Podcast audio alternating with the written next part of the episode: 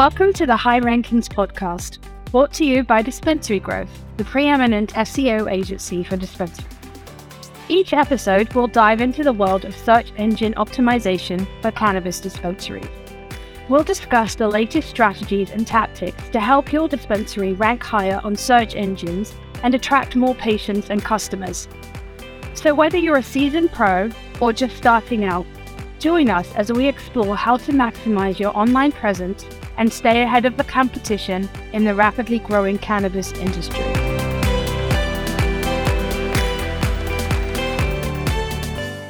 Hello, and welcome back to our podcast. We are on episode 12, I believe, season two, episode two of our renewal.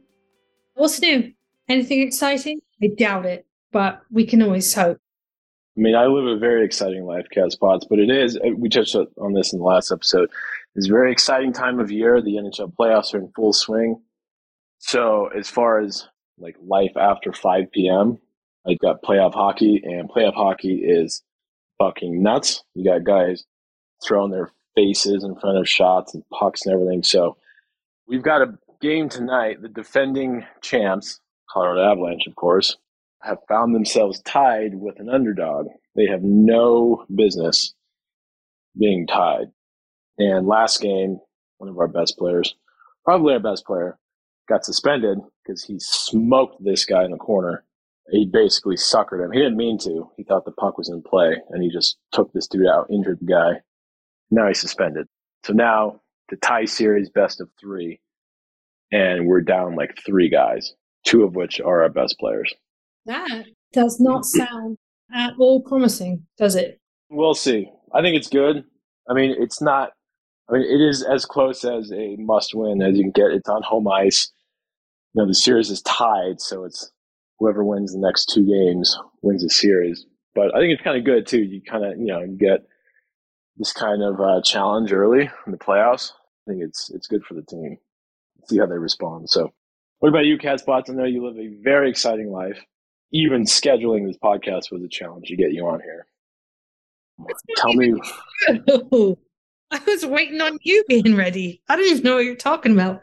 I do have a busy few days, obviously, but yep, nope.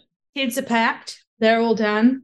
I don't know why, but I keep thinking I'm a day ahead of myself. I like I've been thinking all day that it's Thursday, and it's not. It's Wednesday. So I don't know why I'm ahead of myself because we leave obviously Friday. But no, I'm like it's weird. It's just been a weird week, just between like when I've worked, when I haven't worked, things I've had to do. So yeah, but the kids are packed, and I got my husband laughed at me for this, but I don't think that it's stupid. I am a chronic overpacker. I just am. Shocking. And then you add to that that there's four of us going. And then you add to that that I bought a whole bunch of like candy and chips and things to take back to my family back home. So I, of course, was worried about the weight of the suitcase. So I went on to Amazon and I bought one of those suitcase like weight things. Yeah. And my husband like laughed at me. He's like, "What do you need that for? Just don't pack so much." Well, first of all, do you even know me? Okay. But second mm. of all, now it just takes the guessing game and the worry out of it. So, like, we have one whole suitcase packed, and I weighed it, and it's like, I think it was like forty-three pounds or forty-four pounds, and you can have fifty pounds. So, like, and that's like almost all the kids plus some of the candy. So I think I'm going to be all right. But yeah, I don't know how I've lived without one of these suitcase like weigh things. So it, it's a scale. You just like it's like like, a, like it's like an electronic scale. So it just looks like you're holding like it's like the size of a stapler, right? And it has so you attach it to the handle of your suitcase and you turn it on, and it will weigh either in kilograms or pounds. And then you literally just pick the suitcase up by holding the scale. Like it's literally like imagine a stapler. So you just pick the suitcase up like that and it weighs the whole thing for you. It was like cheap. It was like $10 or something. But I also know I'm going to bring a whole bunch of food back because, you know, I miss, I miss the stuff over there. So this way I don't, I won't have to worry when I get to the airport. Oh, is it going to be over? Is it going to yeah, charge me? Because yeah. So yes, yeah, so I got that. I also got air tags to put in the luggage because, you know, Yeah. Luggage likes to go missing, even though it's literally a straight flight from one airport to the other. Luggage still likes to go missing, so I've got air tags in all of the suitcases and stuff. Nice. Can you just get air tags from like Target? I've never bought air tags. I'm going to be traveling here soon. So you just go to Target and get air tags or like Apple Store? Target, Amazon, Apple Store. Yeah. And then you okay. just, I've had mine for a while, but I, I haven't like activated them. So you just pull out the little like plastic tag that's in it and then it activates and you hold it by your phone and it is so easy. It just connects to your phone. You name it whatever you want to name it and it's done. And then you just go to find my the app Find My, and then yeah. you go go to items, and then it tells you where everything is. Gotcha. Maybe I should do that with my bike. I would definitely air tag it, but you kind of got to conceal the air tag on the bike. Yeah. So it's not mm. obvious that there's an air tag on there. Paint over. I'll figure something out. That's a good call, though. Well, cool, yeah. cool. What are we talking about today? What is our episode on? Today's episode is technical SEO. Yay! That's your favorite subject. Yeah. So I feel like technical SEO is like a term that just encompasses lots of things. That's what I think. But you could explain if I'm wrong. Yeah. So technical SEO is taking the guts of your website and making them cleaner. it's Like cleaning out all the BS in the back end of the website and just making it more attractive for well, the user first and foremost, and then search engines. So it's by making it more efficient and cleaner for search engines, it's easier for your target, being a dispensary owner, it's easier for your potential patients to find your website. Okay, so basically, one of the elements of technical SEO, I feel like I could be wrong on this. I feel like we're going to mention things that we've already covered in other episodes, but in a deeper way. Exactly. So like the think about like a a wheel on a bike. You have the hub in the middle, and you have spokes. So the hub would be technical SEO, and then the spokes would be like different subjects. So like site navigation, user experience, page speed, page navigation, or like site hierarchy. Like those are all different spokes on the wheel. So speaking of then, so, one of the elements of technical SEO is going to be your site structure and your navigation. Yes, we did do an episode on this. We did exactly. we exactly mm-hmm. did that. And we were talking about, in terms of your structure, we talked about silos, obviously, but we mm-hmm. also talked about how important it is for your URLs to be correct in terms of, you know, how, how you're naming your URLs in relation to what is specifically on the page and also how that falls within that silo. So it's not just it's not just the structure in terms of what's on there in the pages, but it's also about how you tie that in with correct URLs. Exactly. Like proper naming conventions, keeping the keywords short and concise so that when Google crawls it, it knows right away like what this page is about. It's like th- this page that I'm this would be Google. This page that this content is scanning for is for glaucoma and how it is a qualifying medical condition. Okay, that makes sense. And then also within that encompasses a website that is, you know, user friendly. Mm-hmm. You don't want to make anything too complicated. You want to make sure if you have, you know, a navigation bar at the top or like a hamburger menu for a navigation that it's easy yep. for people to fly around your website I know one thing that we we kind of hold ourselves to is that we don't want any more than three clicks for a user to be able to, you know, navigate themselves to the menu in terms of buying things. So if you're clicking around a website over and over just trying to find where you buy something, people will exit that website real quick. Yeah, they'll they'll leave right away. Your bounce rate will increase, your retention time will decrease, and those are ranking signals and it, it's it's just a pain in the ass. Like just make it as easy as possible for somebody to pre-order from your site. Yeah, I mean, literally a button shop now, yeah. buy here. I mean, we place we place our buttons, at least our first two, pretty high up. One's on the nav bar, and then one will be in that very first, like right under a hero image or something. If they don't want to do anything else but buy, well, here you go. Here's yeah, where you buy. Exactly. And yeah. what what you can do, and that's a good point, is have it in the the nav bar. So, and have them be contrasted colors. So if you have a typically dispensary websites are green, if you have a greenish you know, accent of a website, have your buy now button be red, be like a bright red, like a contrasting right. color. So that's in the upper right hand corner. Buy now, you know, if, if you're, it's just one location, I would just, when the button says buy now and you click the button, that should go directly to your Dutchie or Jane or whatever menu provider that they use. It should go directly to that menu. And also another thing which kind of ties in a little bit is you do not want a slow, laggy website. Like you need that thing to be quick. It needs to res- be responsive. You don't want to go to buy now and then you sit there waiting with the little circle just spinning to get over to your Jane or Dutchie menus. So yeah. you need to make sure that you're optimizing your website and you're not flogging it down with unnecessary items, which is not that difficult to clean up, but it really does affect the user experience. Yeah, it's it's pain in the ass too. Like especially when you land on it from you know a landing page directly from Google. Uh, if if you put in like dispenser near me and you're in Boulder, you land on somebody's page and you say, "Yep, all right, that's near me. I know where this address is. I'm going to click on there."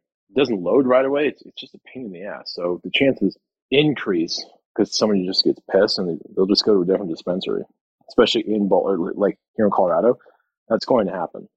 So clean up the back end of the site. You can use a tool called Page Speed Insights. Get a score for both mobile and desktop. Mm-hmm. Wipe out like all the shit and guts. Whoever built the website should have developers since they built the website, they can get all the guts out of there that don't matter. So like just all the code that is unnecessary, so like pop-ups, other than age verification that we talked about last episode. Other than that, generally pop-ups. So get rid of those, get rid of giant images, compress the images, and should move the needle about 50 to 60%. So I know this doesn't really have anything to do with what we're talking about, but whatever.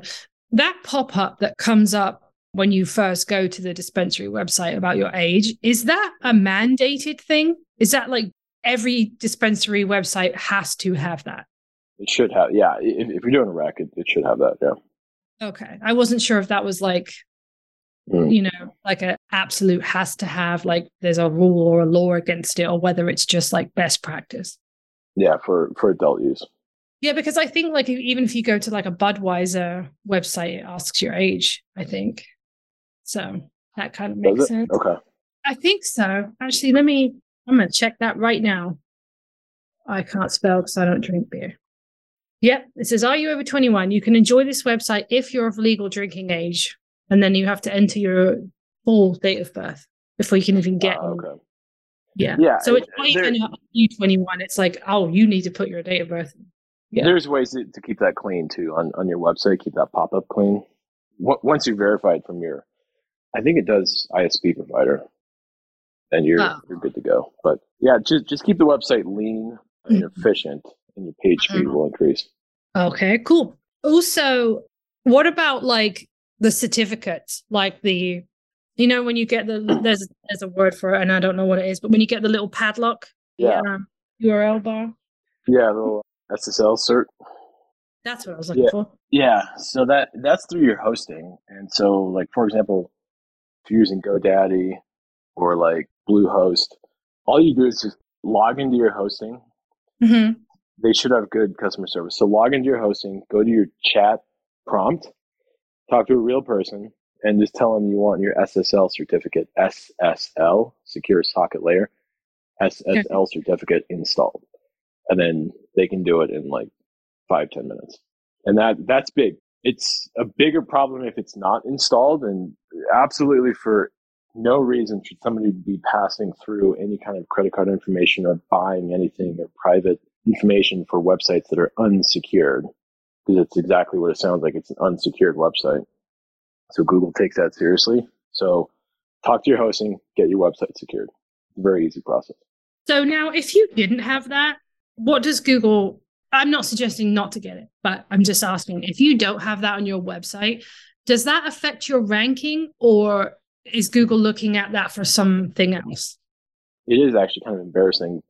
we haven't seen it collectively here at the agency for a couple of years at least, but every once in a while, you'll see a really old website, and when you click on it, you'll be taken to a warning page saying, "Warning: This page, this website is unsecured. Are you sure you want to enter?" That kind of, it's like a warning directly from the Google Chrome browser.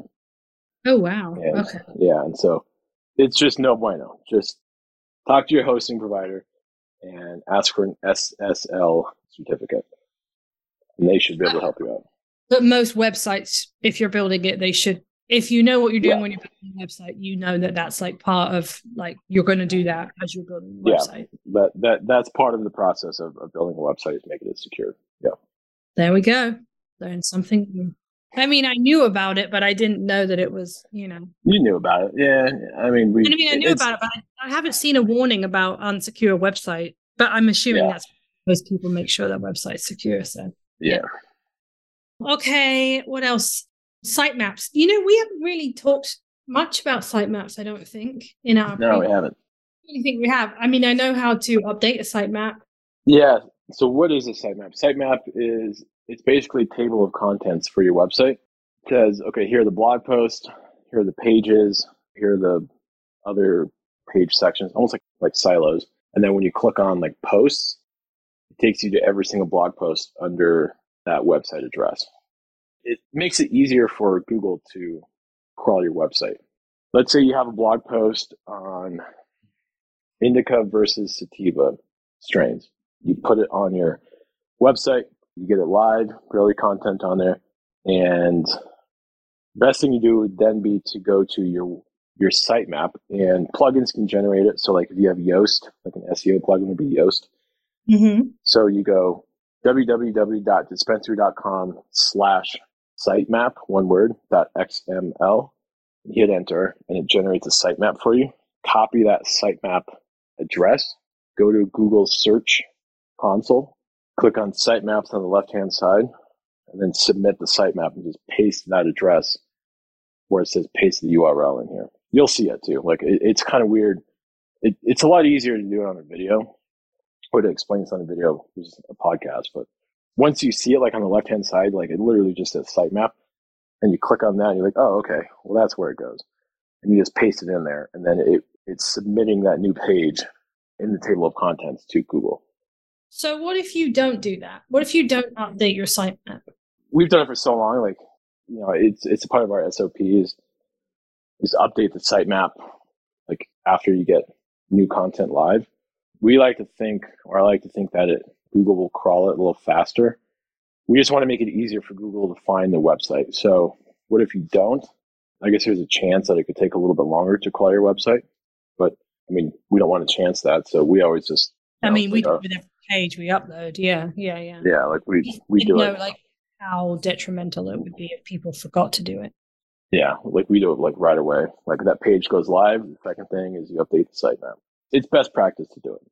Makes sense. I mean, you got to make literally want to make life as easy for the Google crawler as possible. Yep. Because all That's that's going to do is help you, you know, help your client, help your website. Like, yeah, for sure. That's it. Schema. I'm going to tell you right now. I don't really It's your favorite subject. Well, that's your second favorite subject. I listen, I know from having obviously worked on the back ends of websites that you got to copy all of this text stuff. Listen, I don't even really know what it does. I'm just being dead honest with you. So if you could explain it to me like I'm five, then some of our listeners will probably benefit immensely from it. So schema markup. What is schema? Schema is data of data. So if you're a cannabis retailer, cannabis store, you guys at Google, what's the store name? What's the address? What are the hours? What's an image from the store? And like when did it open? Like opening date. So data of data. And what you can do, it doesn't necessarily improve rankings, but you can get rich snippets. And a rich snippet is like like when you Google best Denver dispensaries, then a certain dispensary will pop up with store hours, with reviews, and with like local deals. Like that's a rich snippet. So when you submit schema markup, your chances increase by doing that. So schema markup, a tool that we use is technicalseo.com. And what you do, it, it's kind of like a form. So you say, in the case of dispensaries, the store or the business type is a local business. The name is this. The address is this. The telephone number is this. Uh, the store hours are these. And when you input that on the left hand side, it spits out code on the right hand side where you copy all that code and you put it into the back end of the website. Okay. And when you when the web page loads on the screen, Mm-hmm. then what you can do is you can take that URL and if you Google schema markup validator, paste the URL that you just made, you just made the schema changes to, paste that URL in there and it will scan it. Like there's a tool from Google that will scan it and tell you if it's thumbs up or thumbs down. And so what you want to do is do that for all of your city locations. So if you have dispensaries in Denver and Boulder, you want to do that for your Denver page. You want to do that for your Boulder page those are effectively your sales pages. And that's, that's really important because all of that ties into your GMB or your Google business profile. So by Hopefully- not doing that, you're in the same situation as the sitemap is you're just slowing everything down again. You're not making yeah, like yeah, you're, you're basically just stepping on your own foot by not doing that.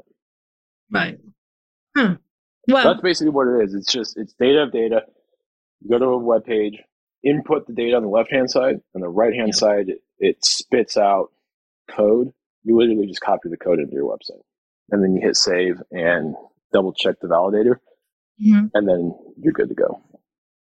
it's more data for Google to check your website, crawl it, and be like, oh, okay, got it, and push you up the ranking. This one might seem kind of like obvious, but people miss it all the time. Is your 404s making sure that you're you know you're you don't have any 404s that any links that you have internal external on page off page that they all work which you know it sounds like so simple but these things get overlooked if you don't have you know an sop to make sure that they get checked Yeah, and, and not just that. It's like as the website grows, as it scales, it's inevitably you're you're going to get a broken link here or there. You know, it could be like an anchor text, anchor text on a page, maybe like the off page link that you're linking to changed or it went down or something like that. So that's why it's important to have, you know, every three days or once a week, whatever it is, to have a crawl or an audit of the website. Mhm. We like SEMrush and Screaming Frog. Do the audit, make it automated, and you can set the parameters for like broken links or you know whatever those parameters are. But make sure the broken links are on there. And then if you get a page, and what's cool about the, these tools too is that they'll tell you exactly where the problem is. So you just have to go back and oh, okay, this page is no longer linking, so we'll just take off this anchor text and put it somewhere else.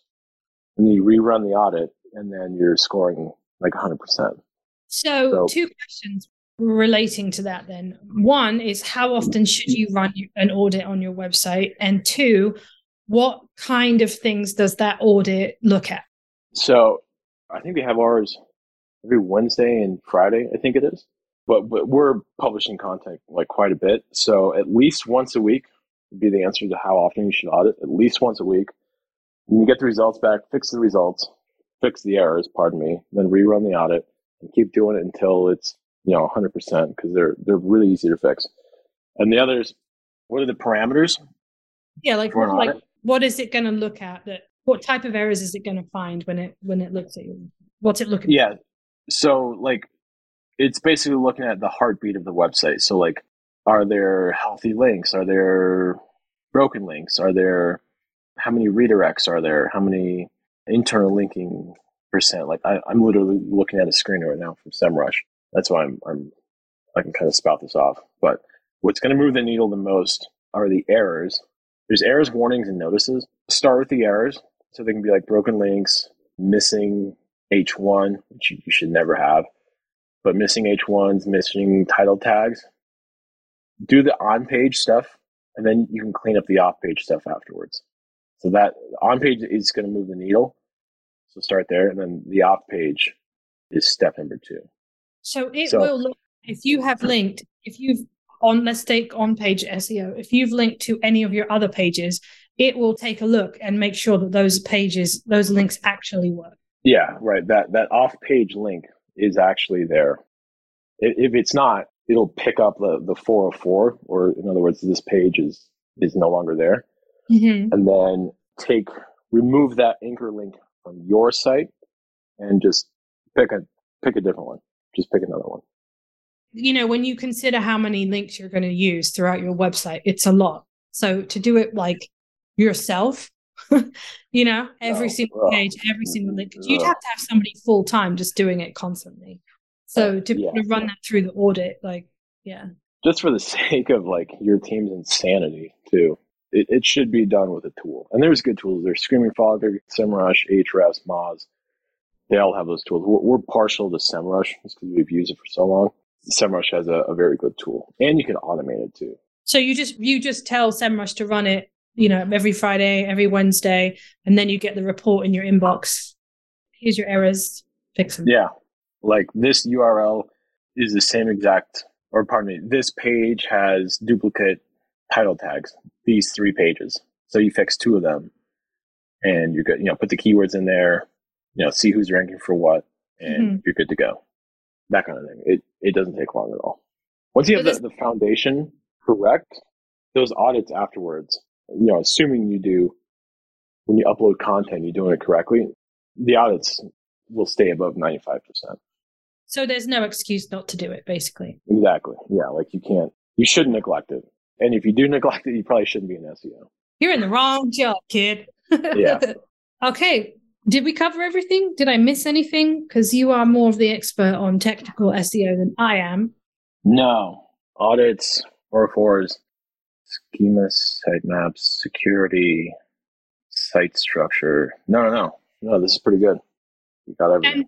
And, and just as a reminder, a lot of the things that we just discussed in this episode, we have done like deeper dives into in earlier episodes. So if there's something more that you you want to understand, I would maybe go check previous episodes. And if you haven't done it and you want us to do it, you can find us on LinkedIn and you can find us on YouTube. We definitely welcome any kind of communication. I think that's it. I think we're done for this episode. I'm leaving. That's all I got. We'll chat with you guys later. Goodbye.